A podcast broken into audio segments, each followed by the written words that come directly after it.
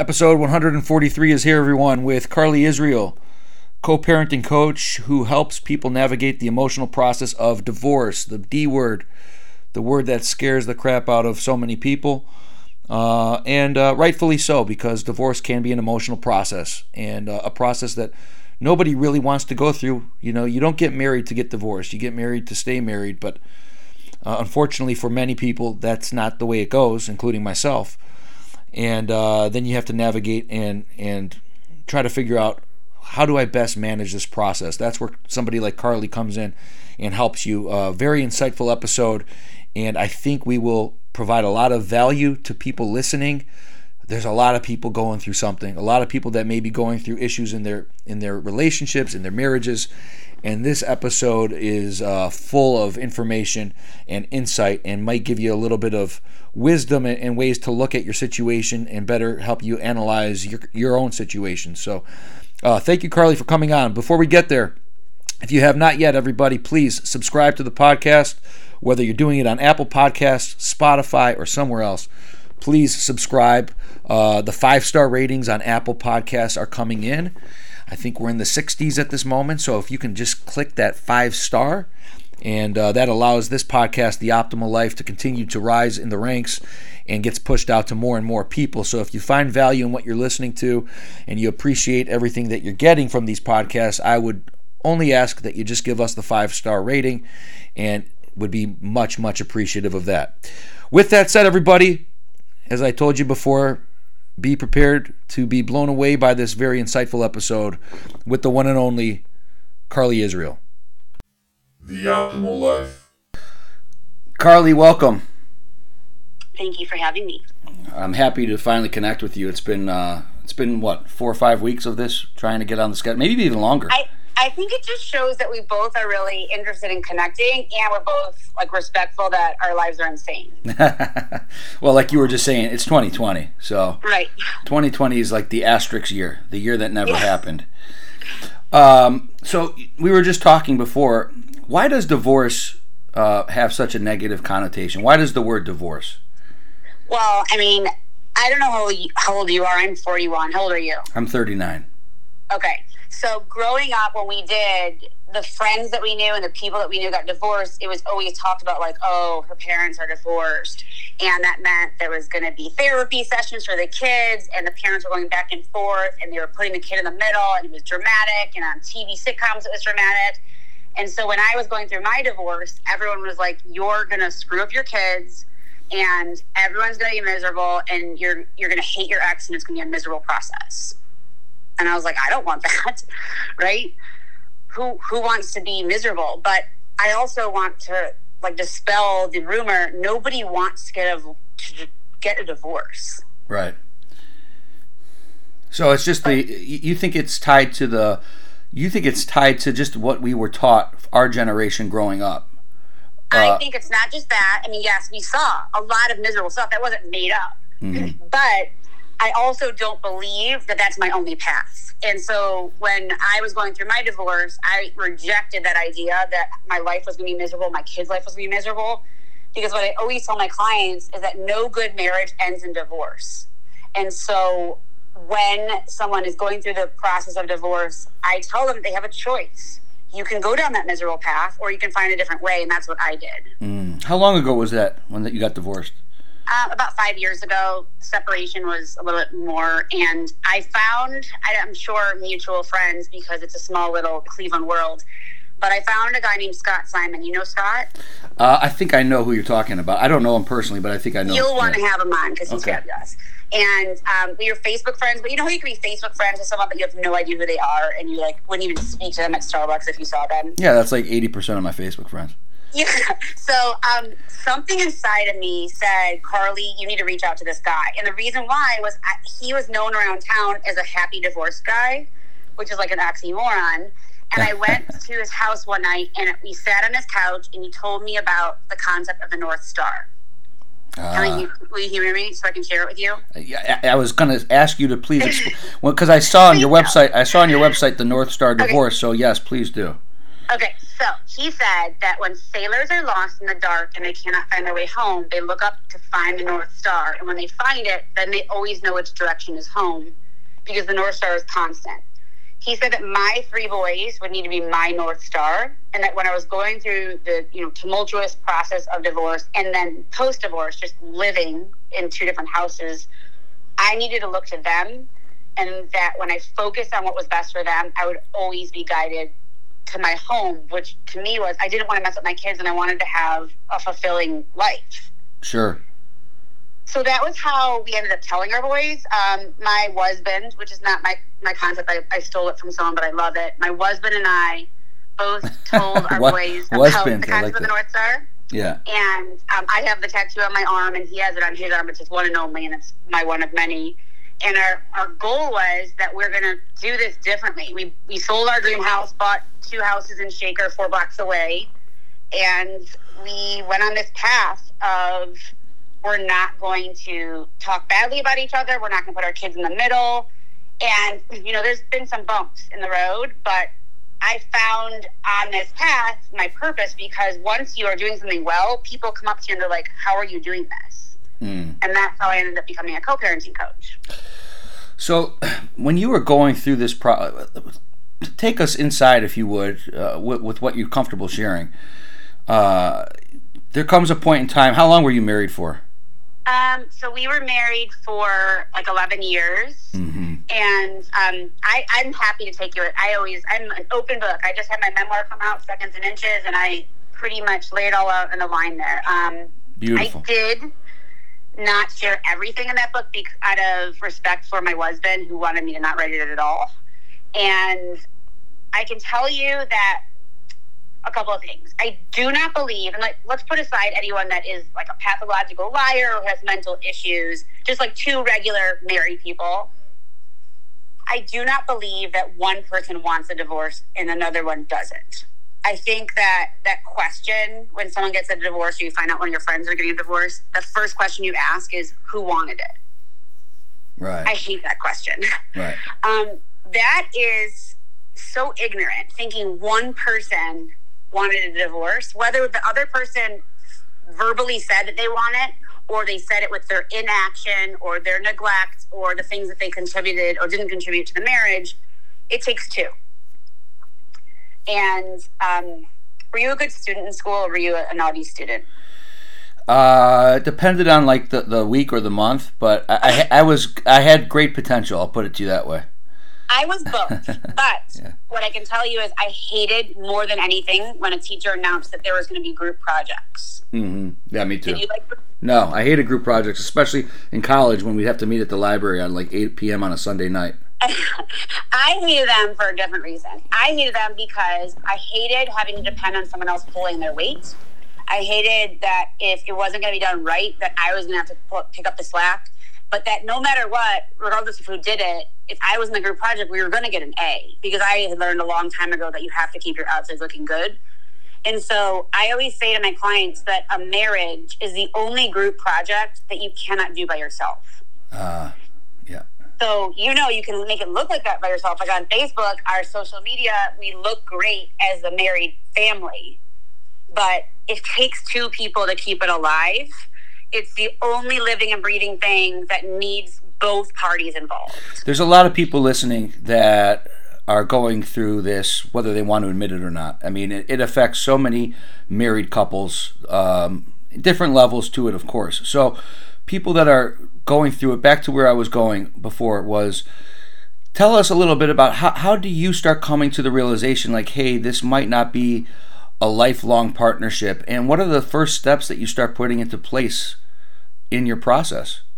Sure. Um, so for me, I'm an I'm very very good at communication. Just you know, like the no brainer is communication is the most important thing in marriage. And um, before I answer that question, I want to ask you something in, to help you with that. Do you know? So I do anonymous surveys just so I can get like the pulse of our people. Do you know, like putting communication aside, because that's the solution, what the top three for married with children couples are for married or divorced couples that are having a hard time? These are people who have had a hard time but stayed married or have had a hard time and got divorced. What their three big issues are. Well, I don't, but I can guess. Um, yeah, what do you think? I would think finances is one. Uh, I would think intimacy in the relationship would be potentially one. Uh, you know, sex, intimacy, and um, the third one I would say maybe trust. Okay, so close. You got two out of three. So money and kids are the number two and number three. And the biggest, 80% of the couples I have letters and surveys from is physical intimacy and sex because it's not something we talk about. It's just like a taboo topic. So, anyways, going back to that with mine, we had um, on paper awesome relationship. We looked perfectly for the world. We looked like a great couple. We had three kids, boom, boom, boom, like 16, 19 months apart. And then one of our kids had a crazy medical journey that's been really, really scary. And that's not the reason why our marriage ended up cracking. But I truly believe that if the foundation of a marriage, which ours was not, is not actually built on something solid rather than what looks good on the outside, then it is not going to be able to withstand the stresses of life that are going to happen to everybody. And we went to marriage counseling for six years on and off. We went to three different marriage counselors. I used my words.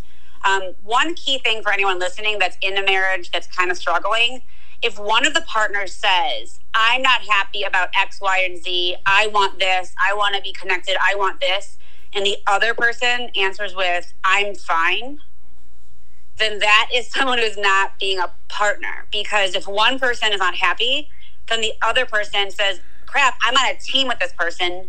Even though I don't feel what they're feeling, I need to get on board and we need to work together, like that class project. Yeah. No, that makes so much sense. So you guys were in ther- in and out of therapy for quite a while, like half Yeah. of your marriage. Yeah. Um, and you're realizing through those years, it's just what what happens towards the end. It's just not working. So there's no infidelity. There's no physical bruises. Um, what there was, at least from where I'm coming from, and you know everyone's got their own side, is there's neglect. There's just emotional neglect, physical neglect, sexual neglect. You know, just it's just feeling alone, feeling like you're doing it all by yourself. And you know, you asked before what was wrong. Like, why couldn't you see this as your lifelong partner? What I saw was, and I literally Googled should I stay for the kids? And it ended up being my first um, writing about this that I submitted to HuffPost that just like went viral. It got so many people mad because what I was talking about was uncomfortable. Sure. And I thought that you're supposed to stay for the kids. But what I've since found out is that's like the worst thing you could possibly do if you're truly not right. If you guys don't, if you're not a good team, if they're not your favorite person, if you don't want to hold hands with them and face the waves for the rest of your life. Because what I was seeing around me was the kids are going to grow up and leave. And then what? Like, oh, is this the person you want to be with forever? And for me, it, it wasn't, even though I wanted it to be so badly. So when we went through the actual process of divorce, it was really, really painful because it's like the death of a dream that you had. It is. Yes. Um, one of the things I do as a co-parenting coach that I actually find to be so much better than marriage counseling, and I have people that are amazing marriage counselors, but this specific thing I do is called figuring it out. And people will come to me, they'll usually message me and they'll be like, hey, do you know a good marriage counselor? And I'll be like, ha ha ha. Um, the reason is it's because it's not easy to find someone who can help you sort through this stuff. And so, yes, I know great marriage counselors, but what I do is I offer this session called Figuring It Out where I sit down with the couple. So it's either the couple or it's one. Like, let's say it was you and it's not you, but let's say it was. And you're like, I'm struggling, I'm going back and forth, I don't know what to do. I would either do this session with you one on one virtually, or I would do it with you and your partner. It's better with the partner because then it's all out on the table. Right. So what we do is we I have them fill out a very short form of really uncomfortable questions. And then I compare the questions and then we I say to them at the beginning of the call, we're about to have the most uncomfortable discussion of your lives. and I just lay it out. I'm like, you said this and you said this. Because sometimes they don't even tell each other those things. Right. And then I ask them questions in front of each other that are really, really uncomfortable. Do you want to know the most uncomfortable one? Absolutely. So let's say we went through everything and there's lots of feelings. And then I say to them, if there were no children, do you know what you would want to do? Oh yeah. Yeah. And one person always says yes immediately, and the other person says, I'd stay. And the person that says yes immediately is the person that would leave in a second, that would have left years ago if there weren't children. And, you know, the question that was brought to me by one of my clients was Would you want your marriage for your children?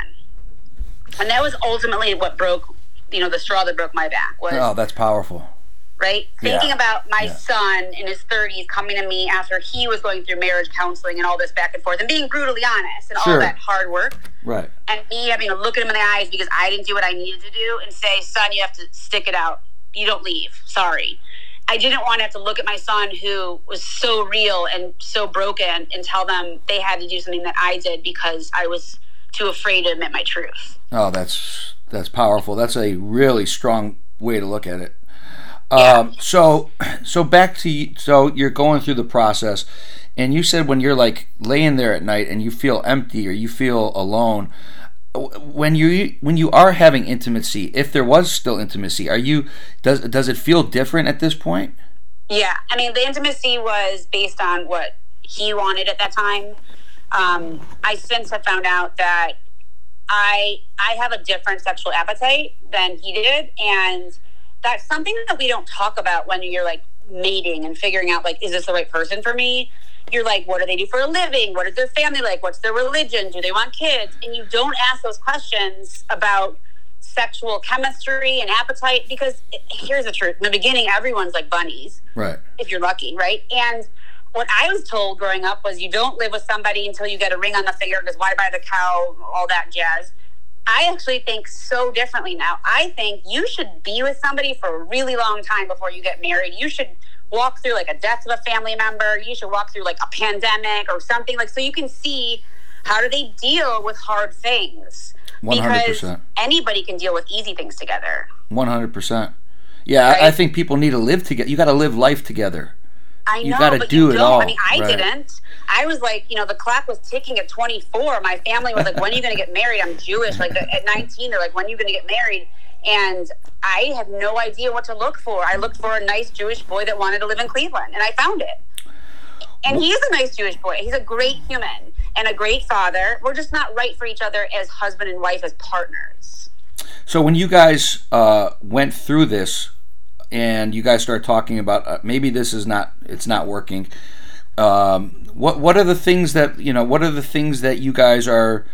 Uh, what are the hot button topics as you're going through this to sort it all out before you actually pull the trigger and get divorced?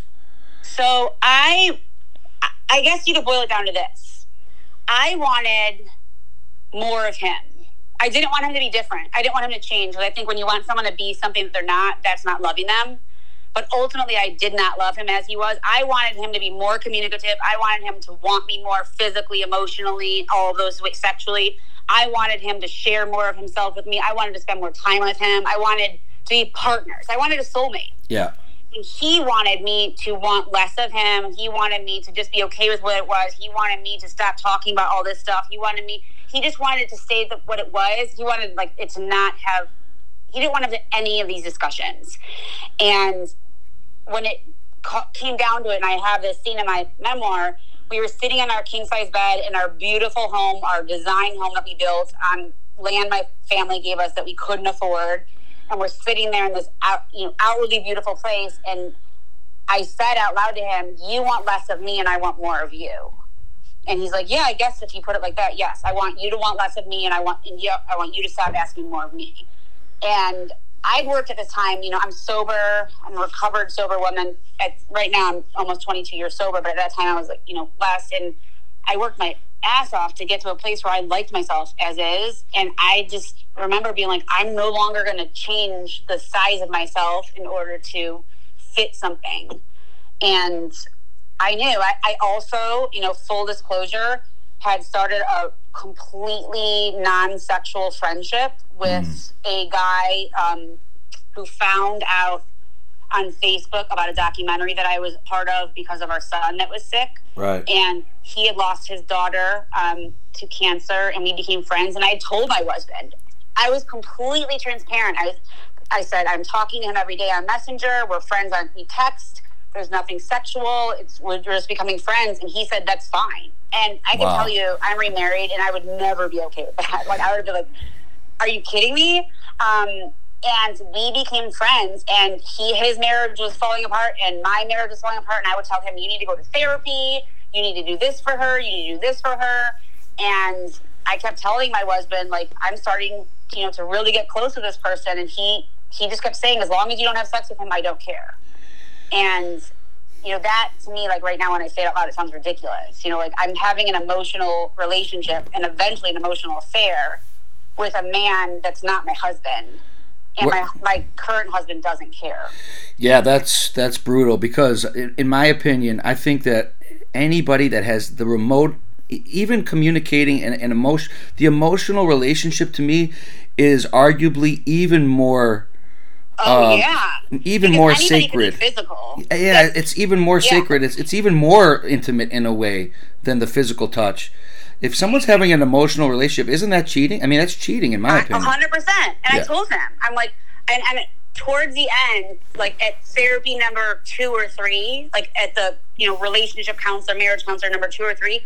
I mean, there was never a time I lied. I said, and I'd never touched this person. He lived in another state. We never even hugged. We like visually nothing.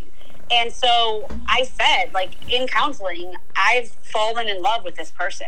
Wow. I've emotionally fallen in love with this person. I've never touched them. I've never done anything, but they became my best friend. And I wanted my husband to be my best friend, and he didn't want to be my best friend. He wanted to work 14 hours a day. He wanted to keep going. And I said, let's sell our dream house. Let's go to a smaller house. Let's move to Israel. Like, I didn't want to lose my marriage. right. Can, does? And I, what I always say today is that kind of space, whether it's a physical relationship or a sexual relationship or an emotional relationship outside of uh, marriage, doesn't happen by itself. Yeah. Can can you ever come back? Let me ask you, can you ever come back if if your partner is in an emotional relationship with another person? Um, is there any way to salvage that marriage? A hundred percent. And how so? Um, so that that's uh, something else I do in that figuring out session. Is I say to the if I have two people, I say if one percent of each of you wants this marriage to work, go make it work. Like one of the things I do at the end of it is I give them their options because that's just the black and white. You can stay in this and do nothing and keep going. You can work your asses off. Like, because here's the thing. One of my friends, um, her name's Nikki. She's awesome.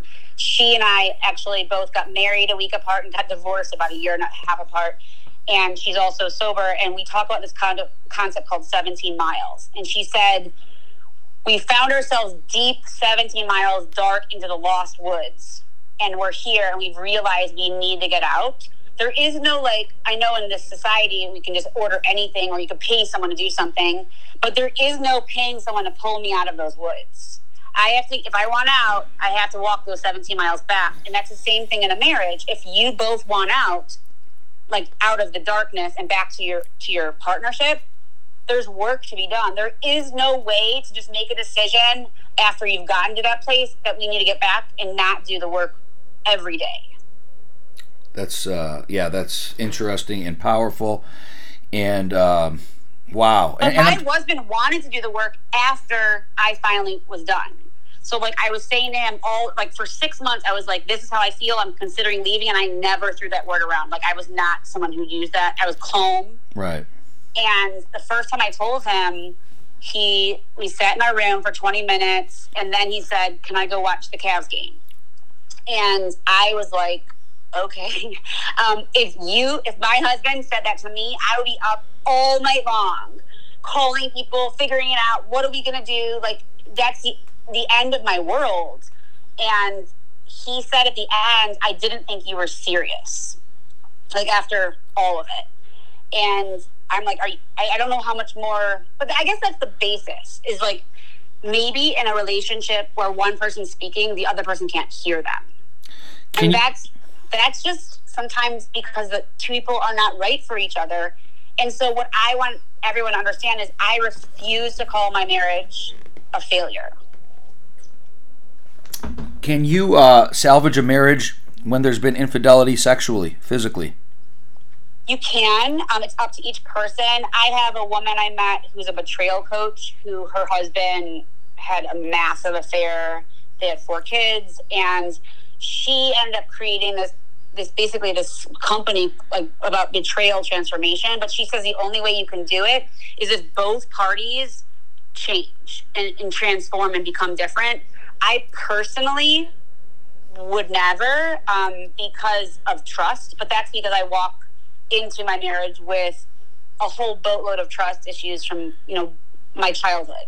Mm-hmm. So everyone's different, um, and it's something that I'm remarried. I ended up marrying that guy that I had an emotional affair with, wow. and um, we have a very untraditional marriage. But what I we talk about openly is if either one of us has infidelity, even though it would kill us because we want to be with each other forever, we would walk away because it breaks something inside of the marriage that even if you work your ass off to get it back, will always have a broken part. But that doesn't mean it's not successful and you can't do it. I just personally wouldn't. Would you?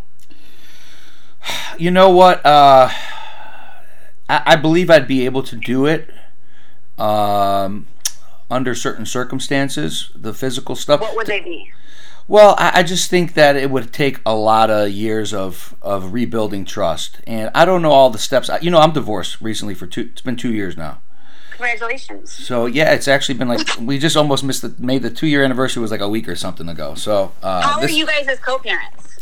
I gotta say, I, I really think we we've done a pretty good job meeting that North Star criteria. I'm um, so proud of you. Let me. I'm yeah. going to give you some questions for that. Are sure. you showing up at events together, like not driving together, but like at an event, you'll like be in the same section? We have. Yes, we have. Awesome. Yeah. Birthday parties. Oh yeah, absolutely. Do you ever talk negatively about your other co-parent to your kids? Never. Uh, and you don't use them as a go-between? Never. No. We, awesome. I mean, you guys are acing it. My two biggest rules are you're never allowed to talk negatively, and if you're at a, an event together, if you're at an event for your kid you stand in the same section or sit in the same section. Yeah. No, we've actually done a great job. I mean, listen, we were we're still friends. We're friendly, you know. We we uh, we have we, are connected forever, as you know. And wait, you just said it. You have to be right. We're connected forever. What people yeah. think they misunderstand is that you're only going to be connected to that person until your kids are out of the house. Mm-hmm. That's complete insanity. You're connected to that person until you die. Right, right. We're connected forever, and you know what? It's uh, it's actually worked out. It, listen, I'm not going to lie. The first year after the divorce, I had a lot of ups and downs because I was going through all my firsts. I had to go yes. through like this first birthday and this first holiday and this first yes. whatever, and uh, trying to refigure out who I am because it's been you know 12 years with somebody or whatever it was. And uh, here I am in my late 30s, a completely different person than I was at 24, 25.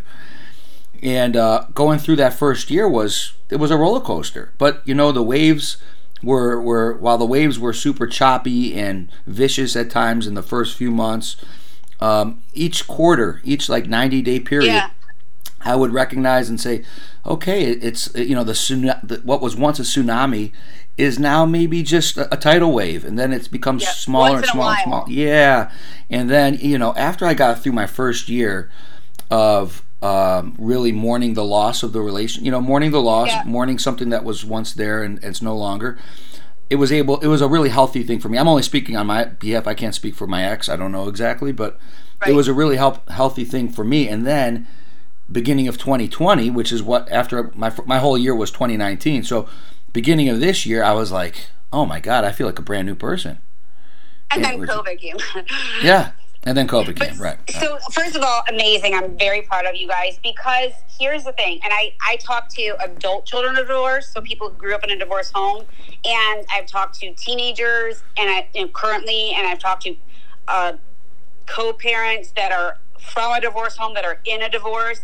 And here's what I do that is my favorite thing that I do it's called nuts and bolts and you basically are doing it but people can't fathom it when they're going through it. My first mine wasn't my first year. Mine was my first two years. It was two years of being an amazing actress and putting on a smile and acting as if because i didn't feel any of the things i was doing because it was terrifying and overwhelming even though i was the one who verbally was like we needed to end this.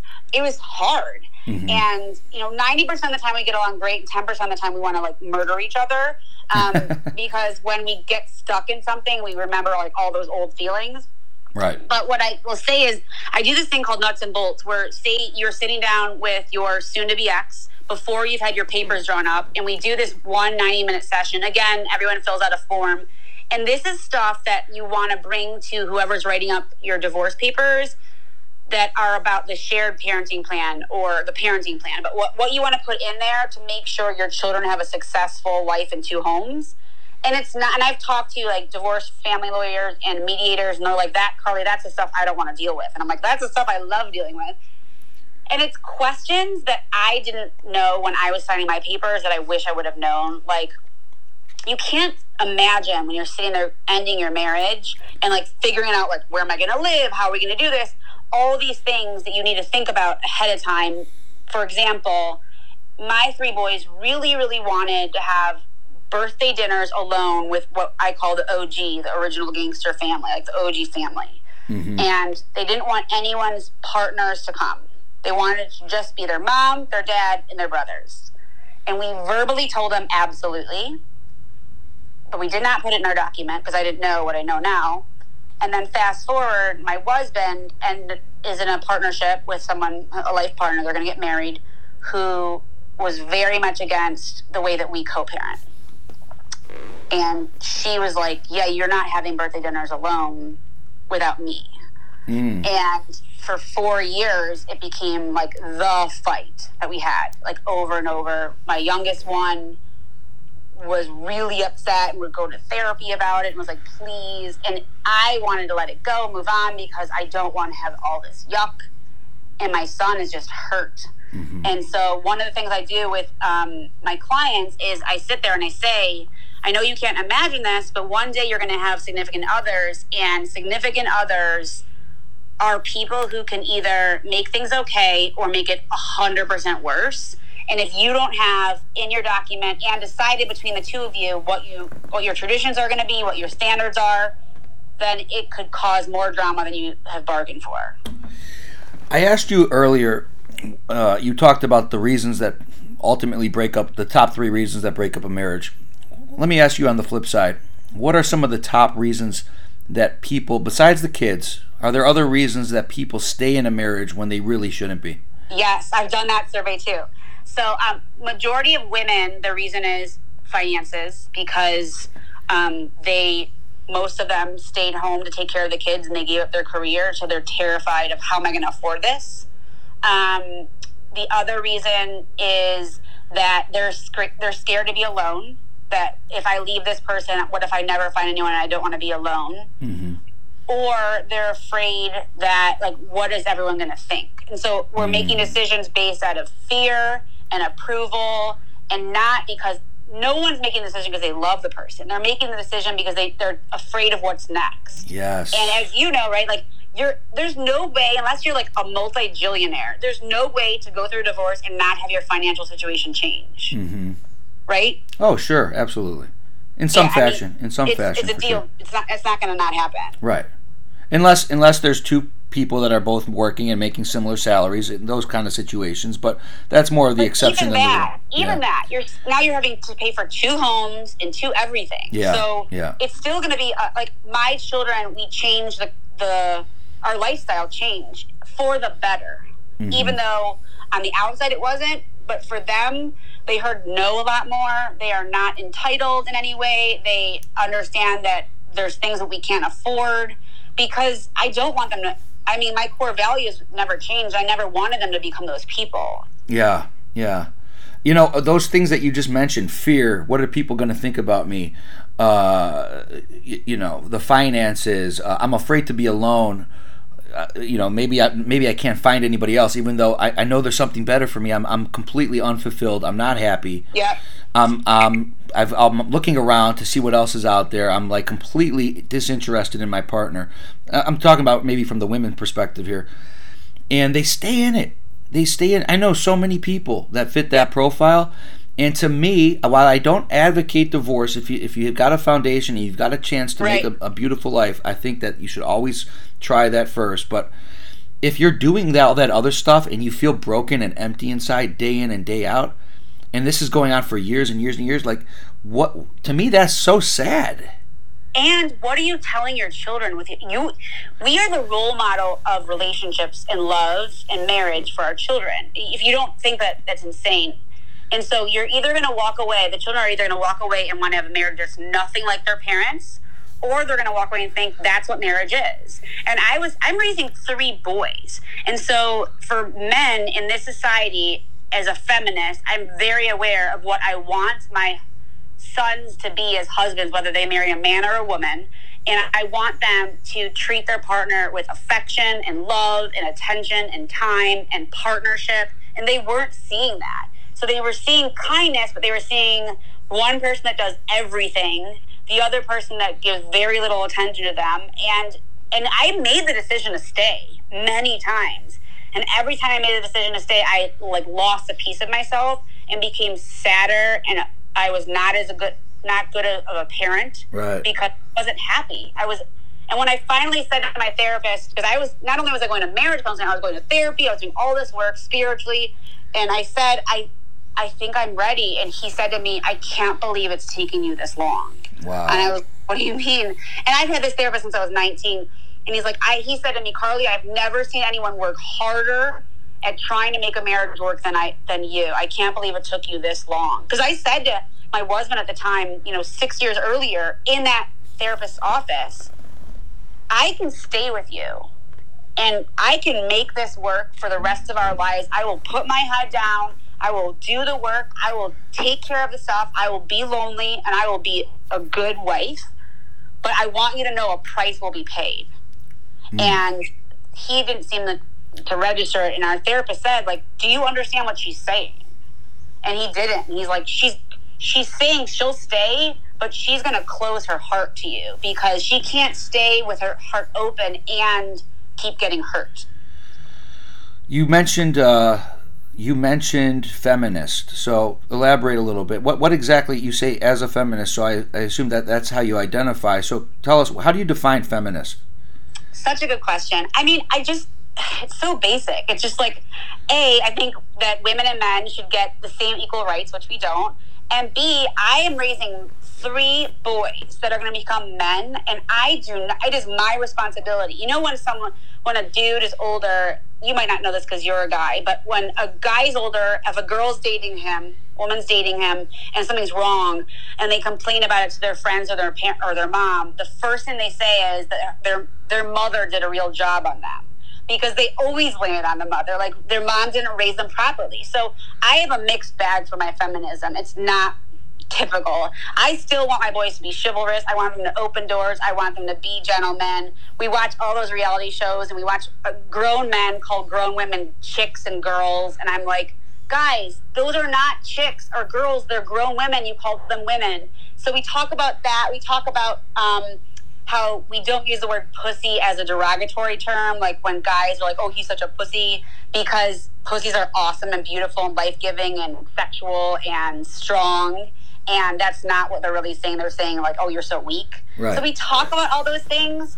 So I'm like a mixture of I want my boys to be chivalrous and to be gentlemen and to be partners, but I also want them to understand that like women have a totally different path than they do because of our society and they need to like be aware of that and be good humans to them. So you define feminist as uh, being a good parent that teaches their kids respect.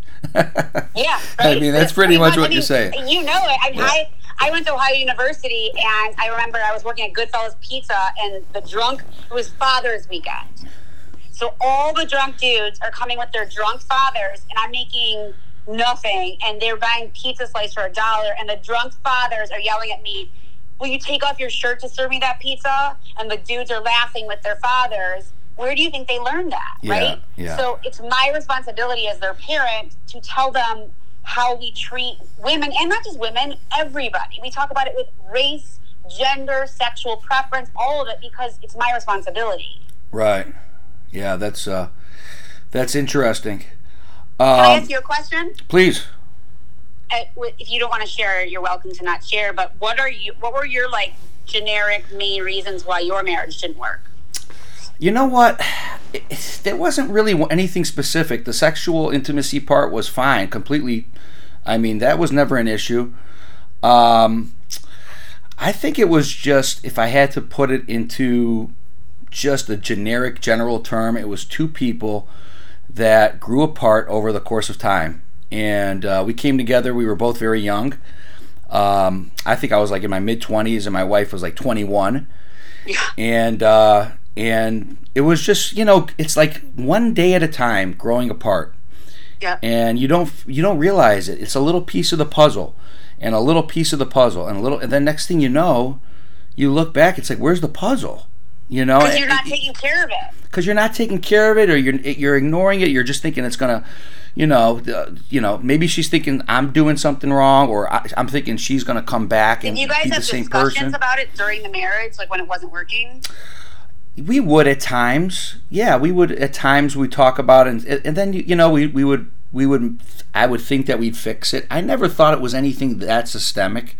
Right. and and i don't know if she did or not but it was just like looking back at it it was just um it was just two people growing apart and getting to different places. It's almost like just not the same anymore like not the same yeah, and, you know uh, what's so interesting? Because you have kids. yeah three three So- gir- i actually have three girls you have three boys so Oh, that's awesome. Yeah. So, can you imagine if your middle daughter came up to you and she was like, Dad, I'm not feeling connected to you and I'm feeling really sad? What would you do? Well, that would that would be heartbreaking. I mean, I would Right. I would be Would you have like a few couple of days together and be done? No, that's a good point. It takes more than Right. just right. And I was thinking about it when you were saying that. When it's our kid, we would be like, oh my God. And we would transform our lives to accommodate building that relationship, not just for a couple of months, but for our life. We would do everything we could to show up in a different way. hmm It gives me like chills talking about it.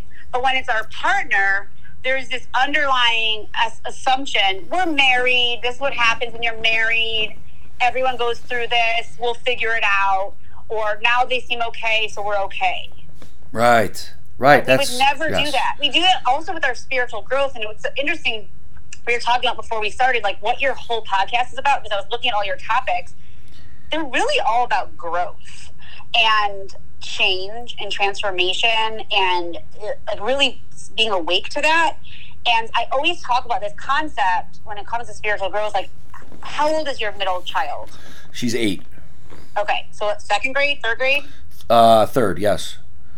So she's a third grader, and here's the concept that I always ex- express. Yeah. If your daughter's teachers contacted you and her mom and said that your daughter, we're really concerned about her, she's reading at a kindergarten level, hmm you would get an IEP, you would get a tutor, you would be on her every day, not in a mean way, but like you would be helping her read, you'd be doing all sorts of things, you'd be meeting on a regular basis to make sure that she was improving.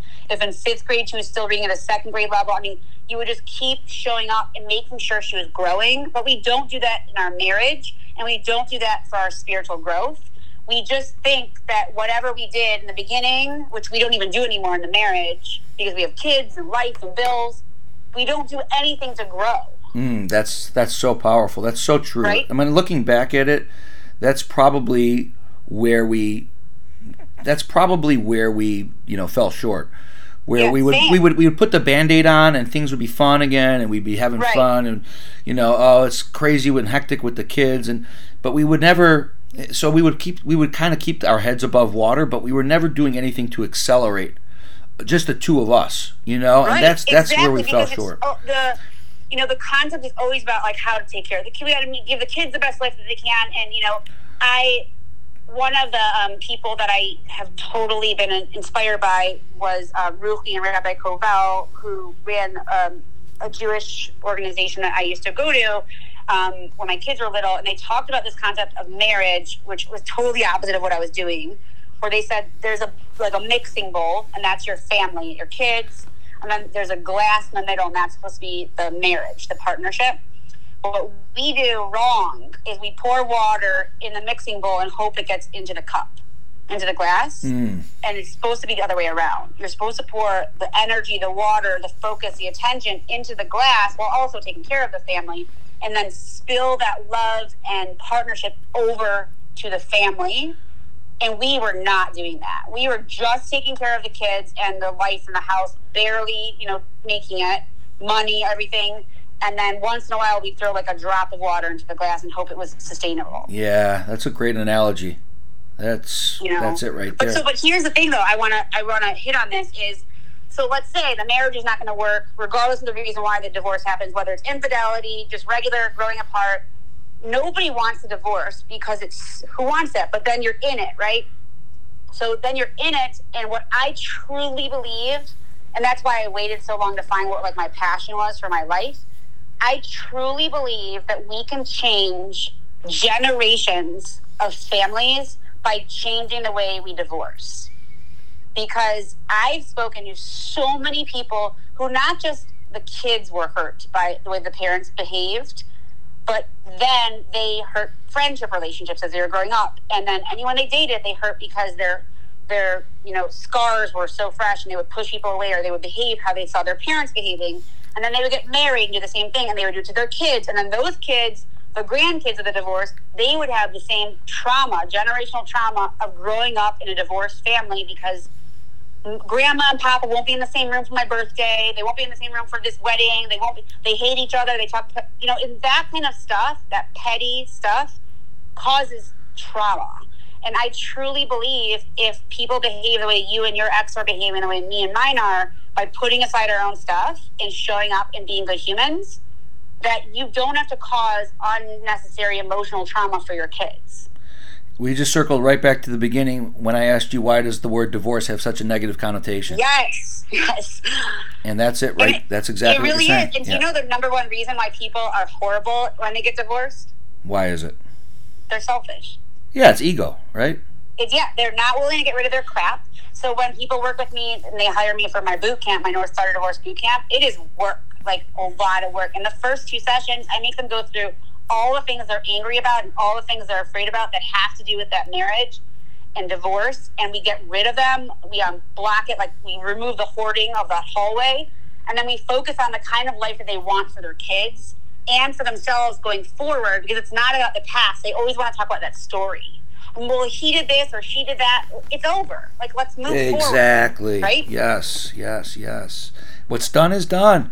Let's It's make not. it. And, you know, I make them do this. I'm I'm a writer, so I always make people write. So I make them do this really uncomfortable two part exercise, and it's I think it's transformative. So there, these are people who just walked through like the resentment and the fear inventory to get rid of their stuff, and now they're blank and nauseous, and they're like, now what? And I'm like, okay, so this is what you have to do. That your next assignment for our next session is you need to write a letter. So how old's your oldest daughter? She's ten. She's in fourth grade. Okay. Yeah. So you've got your three daughters. You need to write a letter from them as if they were 34, 32, and 30, or however the age difference is. And you need to write one letter from each daughter to you. If you don't change your behavior about their mom, if you don't stop talking negatively about her, if you don't keep putting her in the middle, if you are not willing to show up to my events or be in the same room, if you're talking about money all the time and how you don't have any, if, you know, you're just like her doing all that stuff for the next 20 years, they're going to write a letter to you telling you, as it from their adult voice, what it was like to grow up in that house with that marriage, the stress that they felt when they got engaged, because their first thought was, "How am I going to do this with my parents?" So you write that letter, and these are people that are already currently not like not in a good place. Yeah. Yep. And then they read it to me, and I'm like, "How was that?" They're like, "That was miserable." And I say, "That was the ghost of Christmas past." Now you're going to write a ghost of Christmas future for our next session. Same thing, but they have to write a letter as if they did a North Star divorce. As if mm-hmm. they showed up to things, as if they did ice cream together once in a while, if they did a family meeting, you know, every couple of months. And being flexible. you know? I think being flexible and then flexible. I say to them and after that, how was that letter? And they're like, that was so much better. And I said to them, you get to choose which letter you're going to get in 20 years. And and that's that's yeah, that's eye opening. And I think flexibility too is got to Yes. be part of a North Star divorce because that's one area where her and my ex and I have been like I would say almost flawless when it comes to flexibility, flexibility. and changing the schedules just to Yeah, accommodate because it's not black life, and white. Right? So I, I think you just hit it. So the Yeah. three things that you need to have this concept and to be successful is to respect the other person. That includes their boundaries. To be flexible with schedule, because nothing is more unpleasant than when someone's like, "No, that's my day," and you're like, "But I have a work thing and I really need your help." Right. When they're like that, they're they're trying. They're mad. They're mad at you, and so they're not willing to be flexible. And then just kindness. Yeah, yeah, that's been huge for us. I mean, I, I we literally never have we've never had an issue in the last two years with flexibility and changing schedules. It's it's been great. You guys are like rock star A students. I make my um, clients, they have to, one of the things they always have to do is they have to buy a Father's Day or Mother's Day present with the kids for their other parents. Um, they have to make cards for their birthdays. They have to call and send videos for anything like that because it's not about them. It's about showing their kids we show up for your mom or your dad and we are good people and we are nice no matter what they do or don't get back. Yeah, exactly. Listen, this is somebody that you had a, a life with. Yeah, you, You wanted to be know, with them forever. You made children together. Yeah, like the, okay, it, it wasn't meant to be. There comes a lot of roadblocks and challenges and uphill at times. Listen, it hasn't been perfect by any stretch of the imagination, even in the last two years. But uh, th- you know, th- you guys, you guys cared about each other, and you guys are forever connected through this, through the, you know, these kids. Here's the reality: just because you're divorced and living in two different homes doesn't mean life's not going to hit you guys in the face. Yeah. One of our kids, God forbid, could get you know terminally ill, could have a alcohol or drug addiction problem, could have a problem in school, or something horrible happen to them. And Absolutely. we need to be able to come together as their parents Yes. and show up. And if we can't even be in the same room because we're stuck in our old stuff, then how are we going to be useful to them as their parents? And I got to tell you, on a, a little bit of a um, like another collateral piece to this is, for my own my own experience, like I get a chance. I've gotten a chance to start over at a much different place in my life. In my late thirties, I've established myself in my career. I'm, I know life now like so much differently than I did at 24, 25, like I said before. And I get to go out and, and get a, a fresh start, quote unquote, with all these different tools now at my disposal and different experiences and a different thought process in mind. And it's allowed me, in my current relationship with, you know, that I'm in right now, it's allowed me to be like, I get to do this.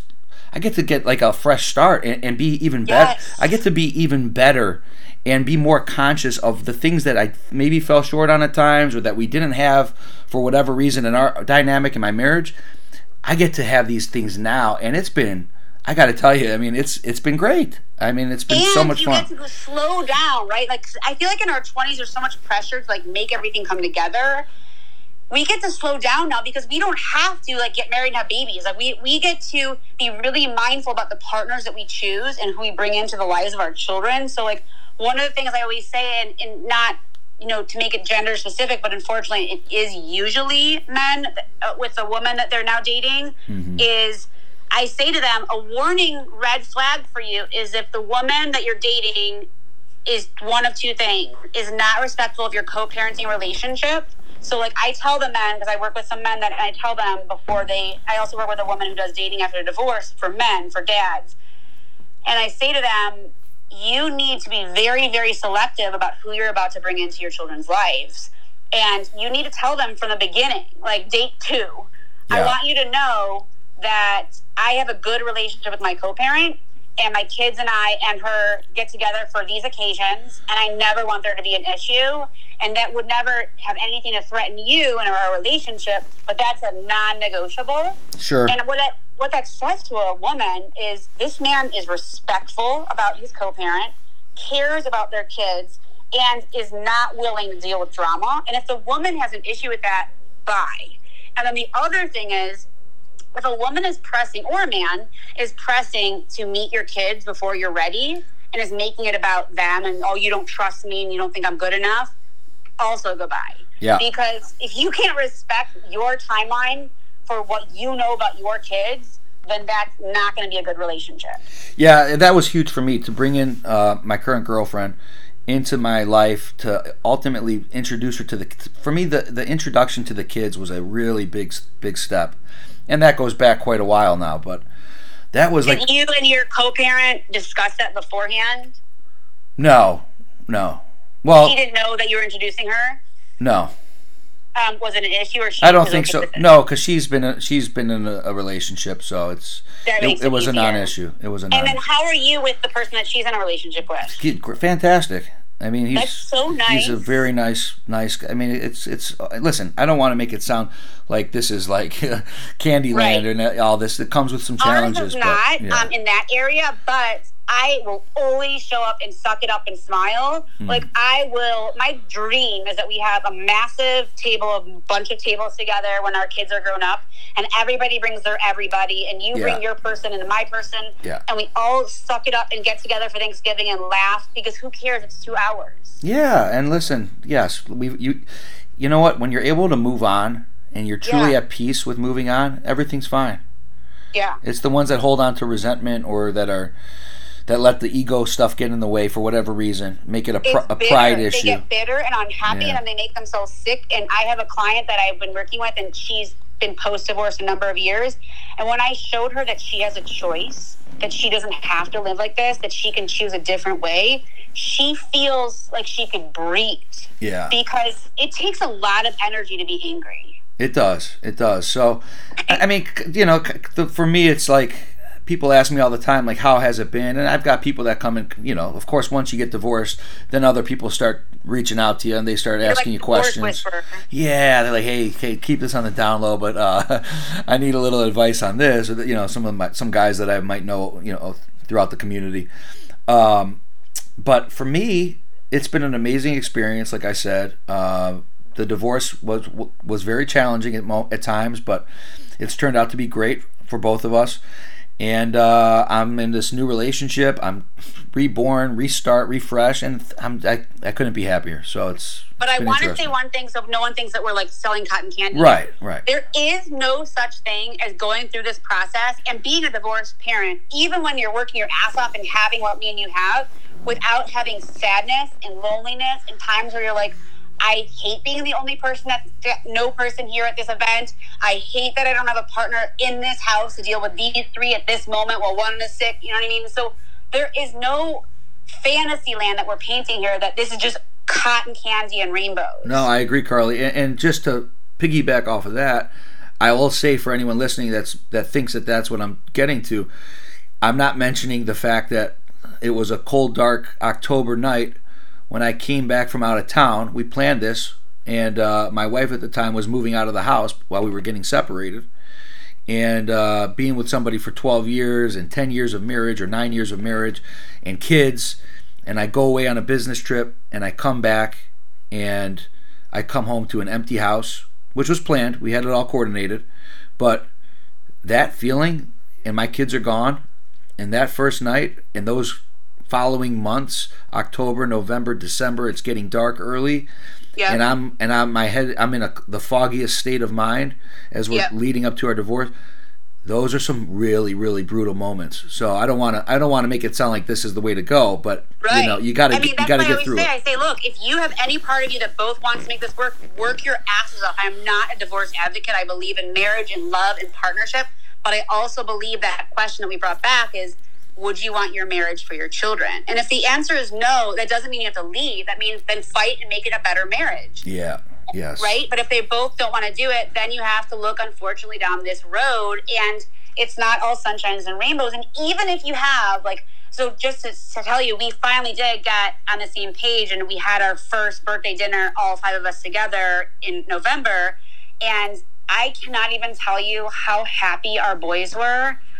And we just, I mean, it's COVID. We're in a mask at Market Hall, Van Eken, you know, singing with nobody else. And they were so happy just to have their two favorite parents in the same room. But just so everyone hears, if you're in that situation, even if you're doing it all well, one of you has to go home alone and doesn't get to tuck in your birthday child. Yes. And that sucks. mm-hmm. Yep. And that's part of the reality. Like I, I always tell people that are in that place of what should I do? I'm like, I will never tell you what to do. And just because I'm working really hard to make this good doesn't mean there's not really painful moments. Yeah, that's beautifully put and well said. Uh, wrapping up, uh, I know you've got a podcast in your corner, divorce, um, which we'll link up in the show notes. And and how do people reach out to you? What's the best way to contact you? Uh, the best way to contact me is either to follow me on Facebook at Carly Israel or to email me at in your corner coach at Gmail. And you can also check out my new memoir, Seconds and Inches, which definitely has this part of the story in it. Um, I am here for anybody that wants help. I truly believe if you're at the place where you either don't know what to do or you do know what to do and you want help, that the best thing you could possibly do is as you walked into the marriage as a team, you walk out of the marriage as a team, and the money you will spend will be so much less, and the energy you will spend will be so much less if you really do it in a very mindful way. That's perfect. And for anyone listen that does reach out to you or that wants to contact you, I assume this is all 100% confidential. Yes, I do not post that we discussed on Facebook. Beautiful, Yeah, beautiful, I, beautiful. I'm a vault. I'm a vault. Hey, uh, Carly, thank you so much. Very insightful. And This uh, was awesome. It was worth waiting to get in touch. it was, it was. Happy holidays, happy New you Year. You too. Be We'll stay in touch. Thanks, Carly. Have a great one. You too.